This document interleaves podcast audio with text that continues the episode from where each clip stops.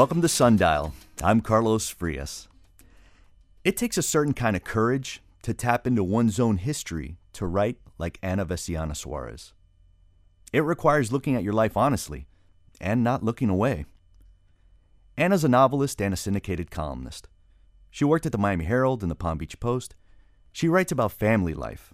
And where can we find more conflicting emotion than in family? Ana has written about raising four sons, and she's written about bearing a daughter. She wrote about the challenges of caring for an aging parent, even when that parent was a public figure. Her dad was the founder of the anti Castro group Alpha 66 and a CIA operative. She writes about becoming a grandparent and realizing what kind of parent you've been by watching your own children raise their children. Now Ana's writing from someone else's history Miguel de Cervantes.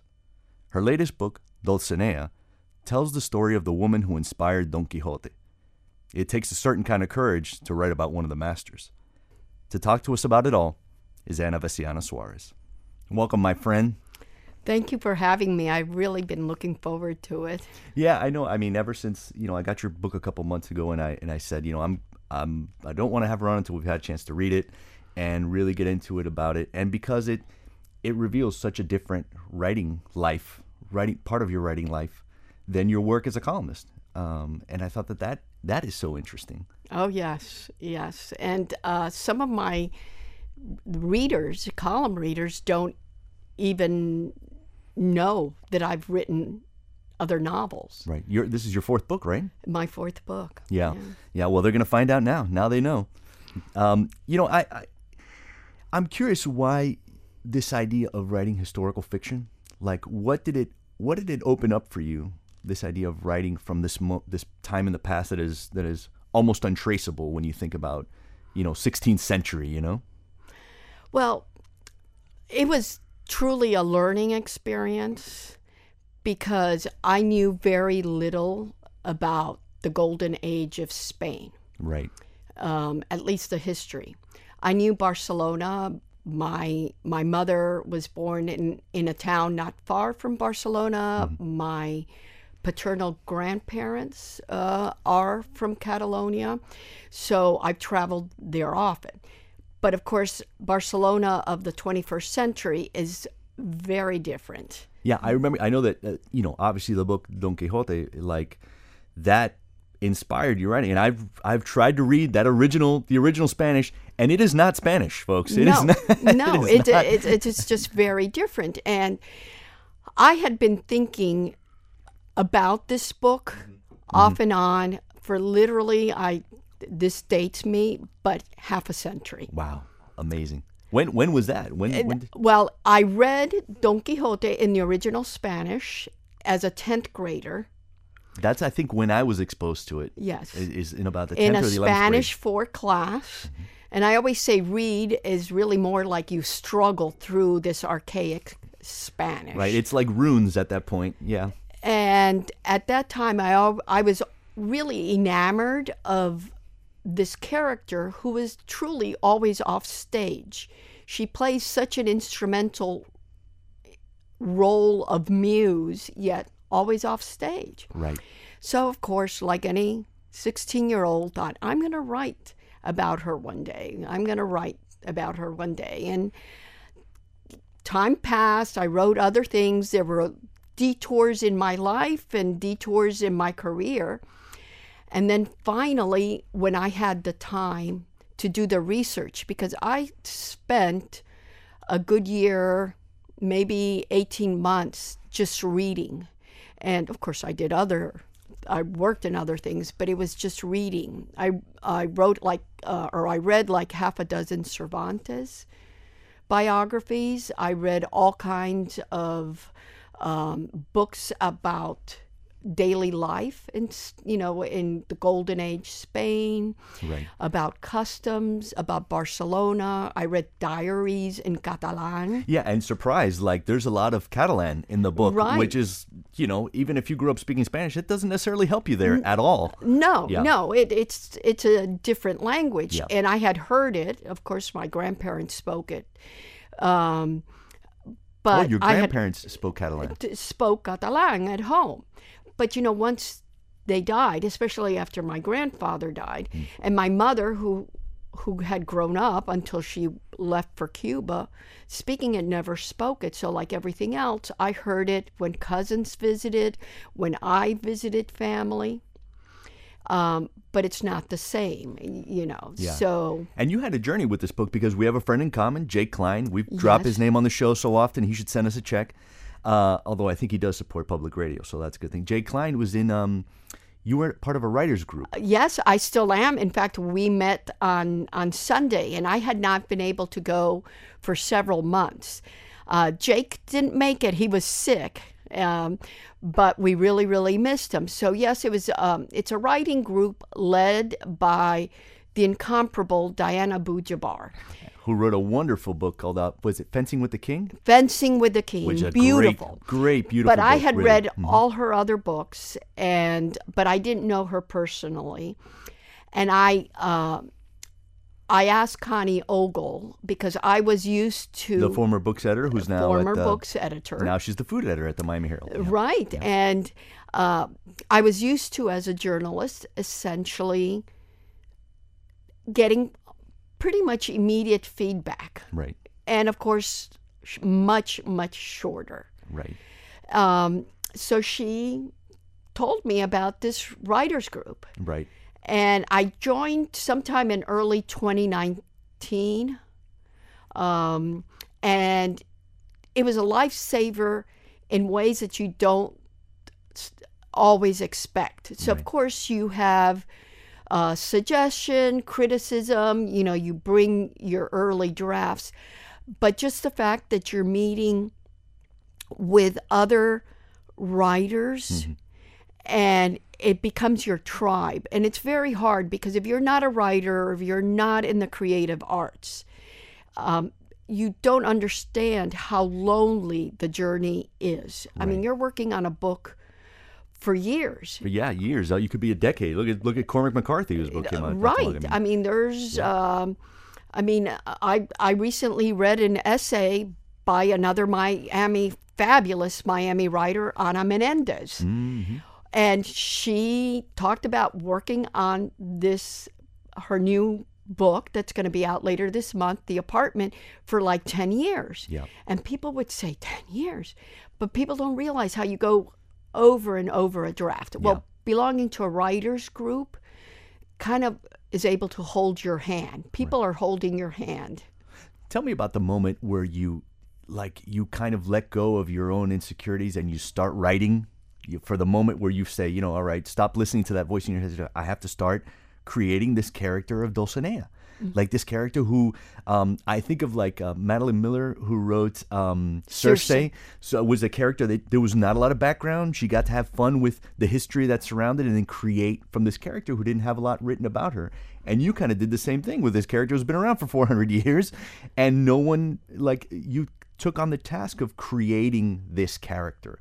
Um, tell me about that when you first start hearing her voice in your writing and creating. Well, I had, you know, I pretty much decided towards uh, 2017, I had taken a buyout from the Herald. And I said, if I don't do this now, I'm never going to do it. I'm not getting any younger. Uh, my runway is getting shorter. so, and I had more freedom with my time. But I, and I tell when I go speak to young writers that you that critical voice is always there. That negativity is always there. You're not going to be as good. Why would anybody read this? What do you have to say? So in a way, you have to kind of be, and I've said this, delusional. um, but I trick myself. So I trick myself in saying, I'm not going to commit to years. I'll just do three chapters. So, or I'll commit to doing the outline. So I outline mm-hmm. very roughly. Right. So that's not a big time commitment. Sure. Sure. Yeah. You start little by little. tricking Yeah. yourself to do it. And then you really start getting into it. You begin to inhabit that world. Well, you got to meet her, right? You created her. Who is Dulcinea finally? yeah. Ultimately, who is she? So Dulcinea is uh, the nickname for a woman named Dolça Llull Prat. She's a wealthy Barcelona woman, daughter of a merchant, and she falls in love with an impoverished poet soldier named Miguel Cervantes. That's not a story that we can imagine, right? Somebody falling in love with a starving artist. a starving artist, and um, it's the story not only of their relationship, but it's also the story of her traveling across Spain from Barcelona to Madrid after she receives a deathbed letter from him asking that he wants to see her one last time. So against this backdrop of her taking this hero's quest, right? Like Right, very like much Cervantes' Don Quixote. taking this act, this hero's quest to to see her, her her lover one last time before he dies, and that's kind of like the backdrop of the book, and we get to see her develop, and and you know you forget that like we're talking about a time where you know you wouldn't just get in your car and drive across the county, No. like you were there were you know uh, all kinds of perils along the way and people waiting to ambush you, and you got to really. You, you put on your, your Dungeons and Dragons hat and like you set out the hero quest. Oh yeah. Yeah. Oh yeah. And and sh- you know she does this. So the um, the story is told in a dual timeline by her. So one timeline is essentially the spring of 1616 as she travels, and the other one is her relationship from when she first meets him as um, somebody who would likely be looking to marry at that, you know, not now, we wouldn't consider that appropriate, but um, Right. at right. that time. How did how did this make you an expert on this time? Like, You know, I keep telling my husband that I want Jeopardy to have just all their their designated question answers on 1600 Europe and Spain because I would, you know, from the research, You'd I clear would the just, board. I mean, you know, things from like strange things. For example, you didn't wear underwear. Underwear was not something used. yeah, you know what? I did, that, there must have been a part of you where you're like, I'm glad I was born in the time I was born. Yes, and then just uh, you know a whole bunch of other things. Uh, some things surprised me, like um, in Catalonia, for instance, there was the custom of what they call la pubilla, which women could run or inherit if a male heir was not available. And you know, people died from anything, and of course, men fought in wars. So, um, uh, but with the intent that they would carry on the business or whatever it was until they married and produced a male heir, or you know, the husband took over. But still, that to me was eye-opening. Right. Our guest today is Ana Veciana Suarez. She's an author and syndicated columnist. Her writing covers everything from raising kids and becoming a grandparent to writing through the grief of losing a child. Her latest book is Dulcinea, which tells the story of the woman who inspired Don Quixote. Like I said, I can see the parallels, Ana, in your book, which is so much about family dynamics. It's all family dynamics. And, you know, 400 years ago, and really you see how a lot of things don't change. It's still a story of a of a of a young woman uh, negotiating the politics of family life politics with her father, with her mother, con la abuela, right, the grandmother, and I'm curious how much of your how much of your self did you find putting into this character that you were creating? Well, I when I was planning this book, and I'm what they call a plotter, I need to really know where I'm going to end up, and I I plot from the beginning to the end. I don't always follow, but I need that. That's my security blanket. I did know two things. Um, I wanted her to have her own artistic passion because that would be in I know that would create conflict with the family. Right, because she's a she's an artist in the And book. she's an artist, she's a painter, and um, it's something her mother never accepts. Her mother's whole goal is to marry her daughter uh, in a way that is um, not convenient, but is uh, is a good placement, a good marriage placement. It's a good match. for a the. good It's a match, good right. Mm-hmm. match for the family. So obviously, Miguel Cervantes would not be, although they were distant cousins. Right. Um, so I knew that, and I knew she. I wanted a, her to be from Barcelona because of my connection Sure. to that area of Spain, and I knew that I kind of wanted to nod to uh, the structure of Don Quixote, which is the travel. Uh, I begin every chapter with a short italic introduction as Cervantes did, so that I knew. But I felt because I remember very clearly realizing as I as I matured and grew older that I wanted to be a writer. I, I'm curious about where that comes from because I, I see so many of those things, and even in the columns that you've written, I was thinking particularly one about you wrote when your father passed, about how your parents sometimes don't understand the parents coming to understand a person who wants to be live a life of creativity, mm-hmm. right? Versus you know something of something of numbers, something more you know that you can clock in and clock out, and it's a secure paycheck versus someone who creates. And I feel like there's a little bit of that when I read Oh, most and, hear, and hear definitely. you talk about it. and I think I, you know, could bring this, um, this kind of frustration you have. Of course, you know, I had the freedom to do it, but it wasn't without um, certain, not obstacles, but just a lot of skepticism. A lot so, of skepticism, You know. Uh, I come from a family. My uncles are doctors. My father was a CPA uh, my children went into math related, I mean, strong math related professions. Um, you know, I have a sister who was a lawyer, my late sister was a pharmacist. So, long story short, there's nobody was really creative. And I wasn't even good in English. So it was, and I began to write in Spanish. Well, so you I come from an actually wrote it- immigrant background. You didn't come to the states until you were six, so Right. And then we lived in La Paz, Bolivia, and I went to a bilingual school, which is where I read Don Quixote. So I was, when I first started writing, I was writing in Spanish. So I come back as a junior in high school and have to make that jump into English. so you were in Bolivia how many years? From Four years. The longest I've been at any school was four years. you left Cuba at how old? I was I turned six here. Well, like a, we got here, we left Cuba and we lived a year in Spain. We went with my mother. My father stayed in Cuba. He was in the underground. So my mother, because she was a Spanish citizen, had been born there, and you know her aunts and uncles and her first cousins all lived there, and we lived there until my father got out.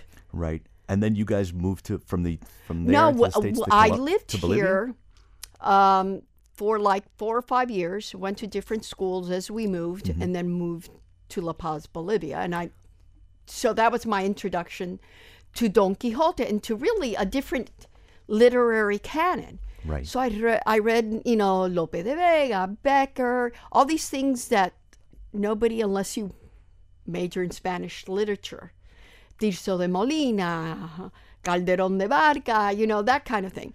So that's what I grew up with. So you're you clearly have an affinity for for the creativity, and you're and you're devouring these different writers. How was it received then when you brought up to your family, to your father, uh, that you wanted to pursue a career in, in writing? When did that happen, and how did how was that? you know, I, I told them pretty much towards the end of my junior y- year, and their reaction was, "Te vas a morir de hambre." You're gonna you're gonna be a starving artist. you're going to be a starving artist. And like all immigrant, refugee slash exiled families, mm-hmm. you know, you're going to study a profession, something that's going to be a paycheck. And, you know, they didn't know anybody. I didn't know any writers. So, but I knew journalists. You know, we got a lot of newspapers in our house. So I thought, I'll be a journalist. I'll get to write. Who who are the people that did encourage you? Because along the way, there's always someone that that you that your talent convinces them and says, I had um, I had a I went to Immaculata LaSalle for my last two years in high school, and I had an English teacher in my junior year who, uh, Sister Julia, who said, Have you thought of joining either the yearbook or the newspaper? And that was, you know, just having somebody ask you to to do that. And it was a small school. I got to do a lot of things. We had some we had a small class that worked on the school newspaper. And most people went on to lead really incredible um, careers Right. uh, the one still working elliot rodriguez who's still an anchor Right. News anchor, Um, TV we anchor had here. Ileana Bravo, okay. who was also uh, a TV journalist. I was the only one who stayed in print journalism. I'm curious about it about your specific role because I know most of your writing as it's very personal and it's always family related. And in a lot of ways, you try to keep most of it positive. Like you really are looking for silver linings in a way that makes you feel good. But they're also like when you write about family, there's also there's so many barbs attached to it, and you don't shy away from that. You you really what what I guess what gave you the interest and the courage really to begin writing about those things. Well, you know, I started as all reporters covering news. Mm-hmm. So for, you know, the first 15, 20 years of my career, I was a, a news reporter. Give me some of the things you covered. Uh, cover Oh, I education. covered, for example, uh, I remember when the movie Scarface, mm-hmm. I had heard that there was talk about making this movie in the early 80s. Right. Um, I covered the Mariel boat lift. From this side, we had another reporter who, at that time, you know, went Went to Cuba. uh, went uh, to Cuba. Uh, so it, it, you know, it was a really a variety of things. But I think I was naturally more inclined to the longer form Mhm. and more to profile. So I did um, move over to features, and I, at that point, proposed many years ago to the Herald that there should be a column. They were not at first very open to it, and I, because all columnists were very local or very political, hmm. and I thought that there was a space to write about what people talk to over the backyard fence right. really Right. or to your friends you catch coffee or you go out to dinner and i thought there was space there And what was that like then? I mean, because obviously your family plays a role in it. What was that like when you, like, for your your husband at the time, um, and I say at the time because he he died relatively young at 37. He was another writer for the Herald, or he was an, an editor at the hair. an editor right Um, what was it like for them when you start, you know, you talk about, you know, family laundry and also the things that you're talking about the house and you know, things that are going on in your lives, you know, and it becomes very personal. What was what was your experience like? The feedback from your family, but also from readers. Yeah. I was very fortunate that when I started this, m- my children were still very young, so they didn't uh, read. My late husband, Leo Suarez, uh, he, of course, as a journalist, uh, we had met on the at the college newspaper, so he kind of understood it. But I I knew for the writing to be effective that there were two things. I had to be honest about the issues and I had to be vulnerable. I could not hold myself as having all the answers or um, being separate because I didn't face these. Yeah. And You had to ask yourself, I don't know a lot. How I do, don't know a lot. how do I feel about this? how that? do I feel about this? And, you know, sometimes it's been very hard. I don't always write about everything as my children grew. You know, it was a little more difficult um, to do because, of course, then, you know, they could pick up the paper, they could read it. Their uh, the parents of their friends were readers, and so that that was it. But I always thought that it was a, a topic that even when it was hard to write about, that you found. Um, I don't want to say a lesson, but that you found like a little nugget of truth that you could bring home and that it offered some consolation.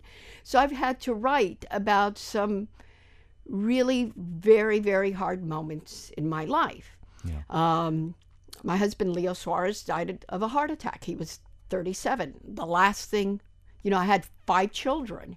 Um, Wow. so um, it, you know, and the the oldest had just turned 15, who was my daughter, But the youngest was and the youngest was 18 months. yeah. Wow. Wow. So yeah, the uh, the youngest two were young enough where, you know, they really have no real memory of their But- father. But you had you were now raising five So kids now- from almost separate generations, even like Yeah. and and it's now all in your and I had this, and then you know, writing about that. I uh, then writing about meeting my second husband, who I truly thought I would never remarry, and I thought, you know, I'll just live my life. You know, I have a very busy life with these um, kids. So I had that. And then, you know, I had some hard things going through. For example, my mom was diagnosed with pancreatic cancer and she was very young. She was younger than I am now. Wow. And you realize, wow, you know, because you know when you receive that diagnosis what it means. yeah. Um, I wrote through, for example, my sister and her husband were uh, killed in a car accident. Yeah. And so I had to deal with that, you know, and I wrote about that and, you know, and, and just raising children alone, raising, and, you know, my second husband got very, very sick and almost died. So I was having to deal with that again. And then the most recently, in the summer of 2020, my father died. And, you know, he was old He was older. He was and 91. He he was very ready Yeah. uh, for that. But then seven weeks later, m- my daughter, who we had had a lot of issues with, you you wrote you wrote that she and I wrote had been an alcoholic and Yes, and you uh, wrote about very honestly about yeah, even and how minutes. hard because um, I think a lot of the issues or the obstacles we face in life is sometimes our own lack of acceptance. And we think by our sheer willpower, we can change things. Um, and you can't, you know, especially with your adult children. They are who they are. Our guest today is Ana Veciana Suarez. She's an author and syndicated columnist. Her writing covers everything from raising kids and becoming a grandparent to writing through the grief of losing a child. And you have, you know, you've been so vulnerable about writing about these things that affected your life. And I remember there was a column that you wrote, and I think it's the first time that I've really came across you talking about this topic, which was talking about the passing of your father when your father is also a public figure, a well-known, and sometimes people would say notorious, but like a really a public figure, the founder of Alpha 66, um, a self CIA operative who I guess uh, also testified before Congress, Mm-hmm. and but then there's this other aspect where you write about like there was this private father that that I'm gonna keep a little bit to myself, um, that I want to mourn a little bit about myself. Um, tell me, will you tell me a little bit about about the dad that you knew and beyond like the you know the the elevator conversation, you know? Sure. You know, I think like every child, you you grow up thinking that your parents didn't exist until Until you were born. until you were right, born. Right. And um, you know, I for a long time thought that, and it was only until I was m- much older that I realized how I had unwittingly lived through some things that were pretty amazing Remarkable. uh, yeah. and and remarkable. Uh, much of them taking place when I was happily living in Bolivia. Right, you were a little kid living in and I was Bolivia, a, you know, thinking about little a- kid things. in junior high, high school, and you know the things that were important to me was the boy I had a crush on, getting good grades, when I was going to hang out with my friends, not knowing anything what was going on. As I got older, um, I ended up being more and more of uh, the translator for my father. Even though my father spoke English, Physically translating. mhm. physically translating. And I I I think that a lot of immigrant children have that experience. You serve as translators not just of the language but of the culture. Right.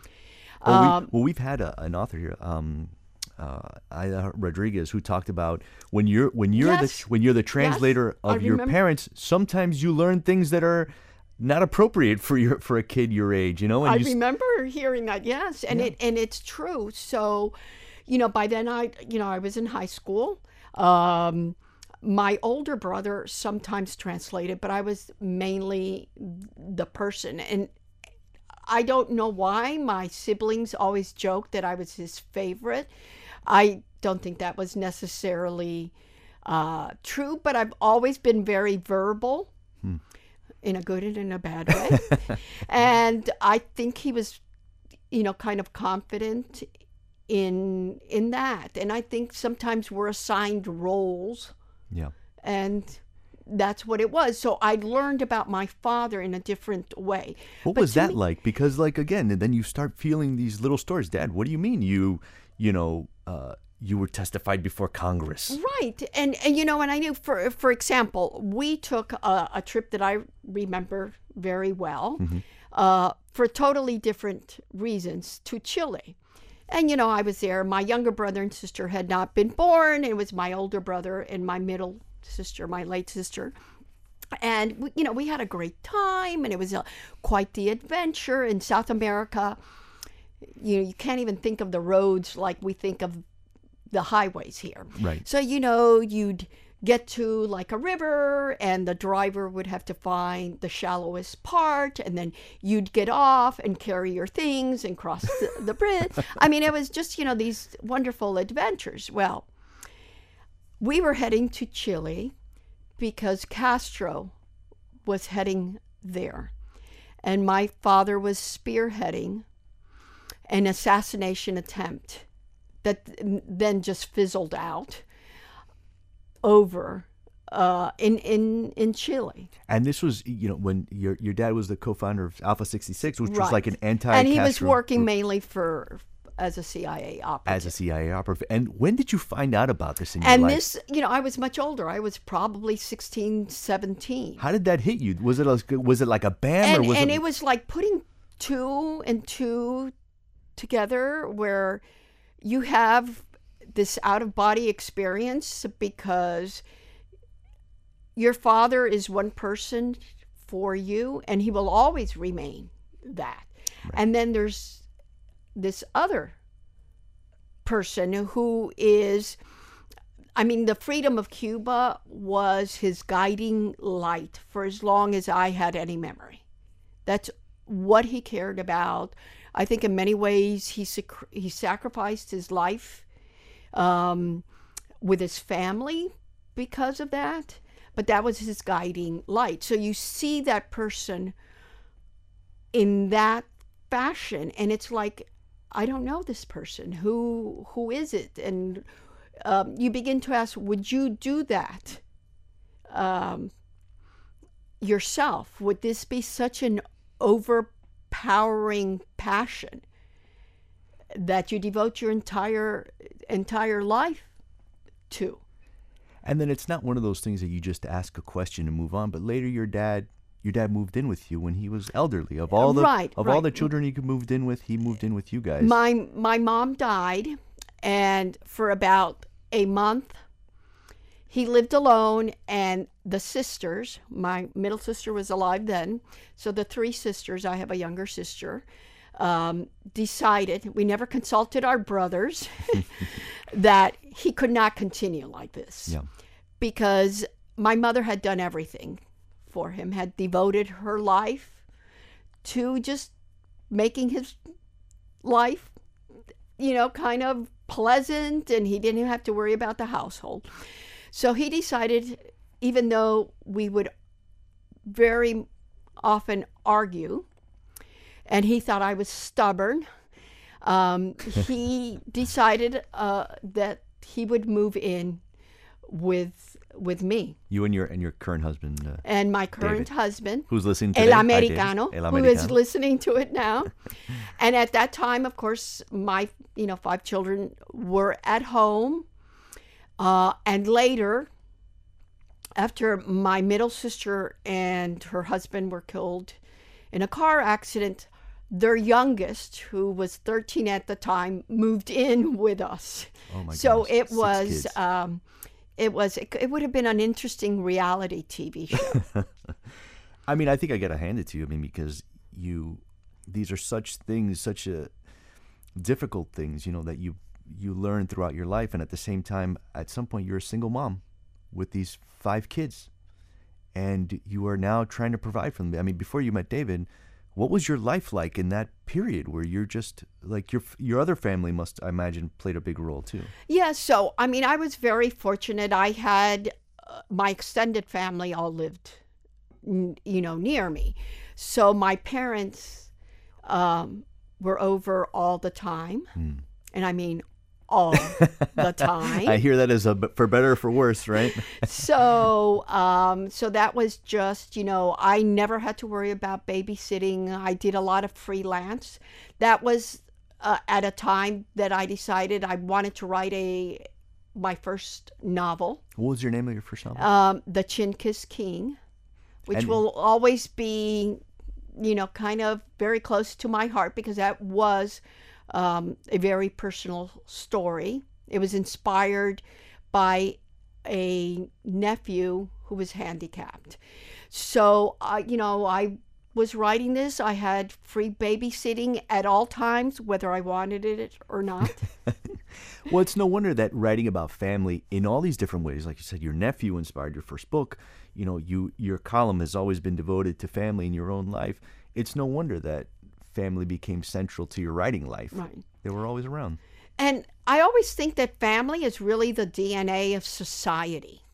If you have a good family life, you can pretty much do anything. You're encouraged to do anything, even when your family itself is skeptical of what you're going to be able to um, to do. If you have a hard family life, that's just a higher hurdle to over to overcome. Right. I mean, I, you did not have it easy. I mean, you have not had it easy. Um, and I'm imagining, I'm curious what, what role writing played for you in not just not just having a, a career, but also in keeping your sanity. Right. Yeah. Um, I always say that if I can survive the first hour of sitting down to write, which I say, oh my gosh, I wish I were doing something else. You know, this stinks. I'm not going to do anything. If I survive that hour, then I'm totally lost in it. And over the, over the years, you know, I come from a large family. So if you wanted anything done if you wanted to focus.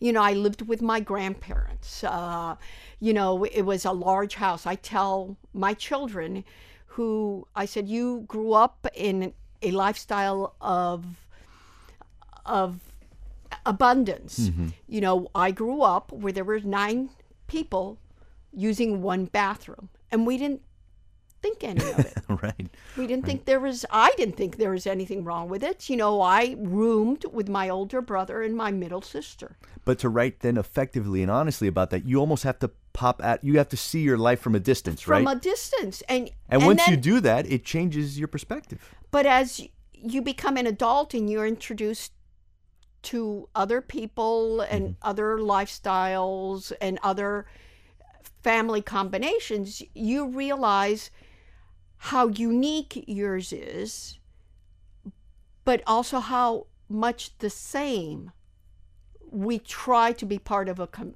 a community. So uh, for me, I mean, writing in many ways has always been an escape. Right. Um, you know, I I write in a, in a lot of ways to make sense of what's happened with me, for me, to to me, and at the end of the day, it's it's a job. Sometimes I think, oh, I could have picked something that I was, you know, maybe better at. You know, since I said I wasn't really particularly good at English, but I always liked to write, Right. and I like to tell stories. So, in a way, maybe I'm in the right place where I should have always been. Right. You you had this um, column that I thought was really powerful, and it's it was at a time in your life where you had lost your father, and it's a thing that we all live through if we live long enough. And but at the same time, you've lost your daughter, who you saw deteriorate with alcoholism. And I'm guess I guess talk to me about how you were able to use writing to kind of work through those emotions when you're seeing this dichotomy of, of life, you know? Yeah. And uh, when uh, my father and my daughter died in the summer of 2020, and we all know The whole pandemic, the heart of the pandemic. It just adds an extra pandemic. yeah. So it added a a whole layer of frustration and um, isolation uh, as well. Um, at that time, uh, my my sons who who lived um, who had moved out of Miami were able to come down and they stayed with us. And I thought, well, if I get COVID, I mean, we were all locked in together. you know, Yep. my nephews and nieces, my siblings, you know, came down and we were doing it. I think what was particularly hard for me, it was hard losing my dad. I was very fortunate that I got to spend his last, you know, the last hours with him so that I was there with hospice.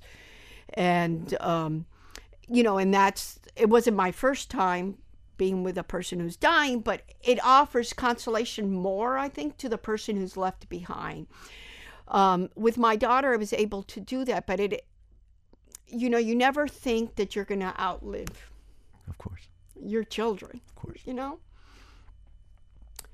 And even though I had known and I had worked very hard, she had been on the list for a transplant. She kept drinking and she kept lying, and there was nothing I could do. So that death was layered with the helplessness. And I know you lost your father in a horrible, horrible way when he was, was- murdered by yeah. a neighbor, Yeah, which I remember when yeah. I heard that through the grapevine of journalists. Yeah. I thought, oh my God, because it's the unexpected. You know, my father was just a few weeks short of 92. He had for a long time kept talking, even though my mom had died 18 years earlier. He would talk about that, you know, he had outlived his usefulness. That was, he would say, yeah, torbo, you know, I now bother people. Um, so he was ready. And I just can't imagine somebody who is 41 or 42 with their whole life ahead of them, with an 11 year old daughter, knowingly doing that. And it's that helplessness as, helplessness as a parent that that I don't that you just keep living over and over and you know maybe I'll get to a point you know I have a in in fact um, for her birthday recently her best friend from uh, middle school had written me a long email you know very nice um, and in this email becky said you know how much she al- she would always remember my daughter and you know these funny ways and she told funny stories about it and that she hoped that i remembered her in the same way and i i feel i'm coming closer to that Um, As you as you tell stories, As as, you you, write stories, us- as you hear stories. you know, you hear stories and but it's still hard. You know, it it's still hard. And in a way writing helps. But writing is like putting a band-aid because you're escaping. Of course, of course. You're not really facing it head on. Did I know we only have a, a little bit of time left together, but did writing your your book, your most recent book, Dulcinea, and you're creating this young woman character, was there any part of her that you thought of as you went through these years of putting this book together and this new character together? Um, I think so. I think in I mean Dulcinea's you know different because she's a product of her time. Uh, but at the same time, I figured that there were a lot of parallels with my own life.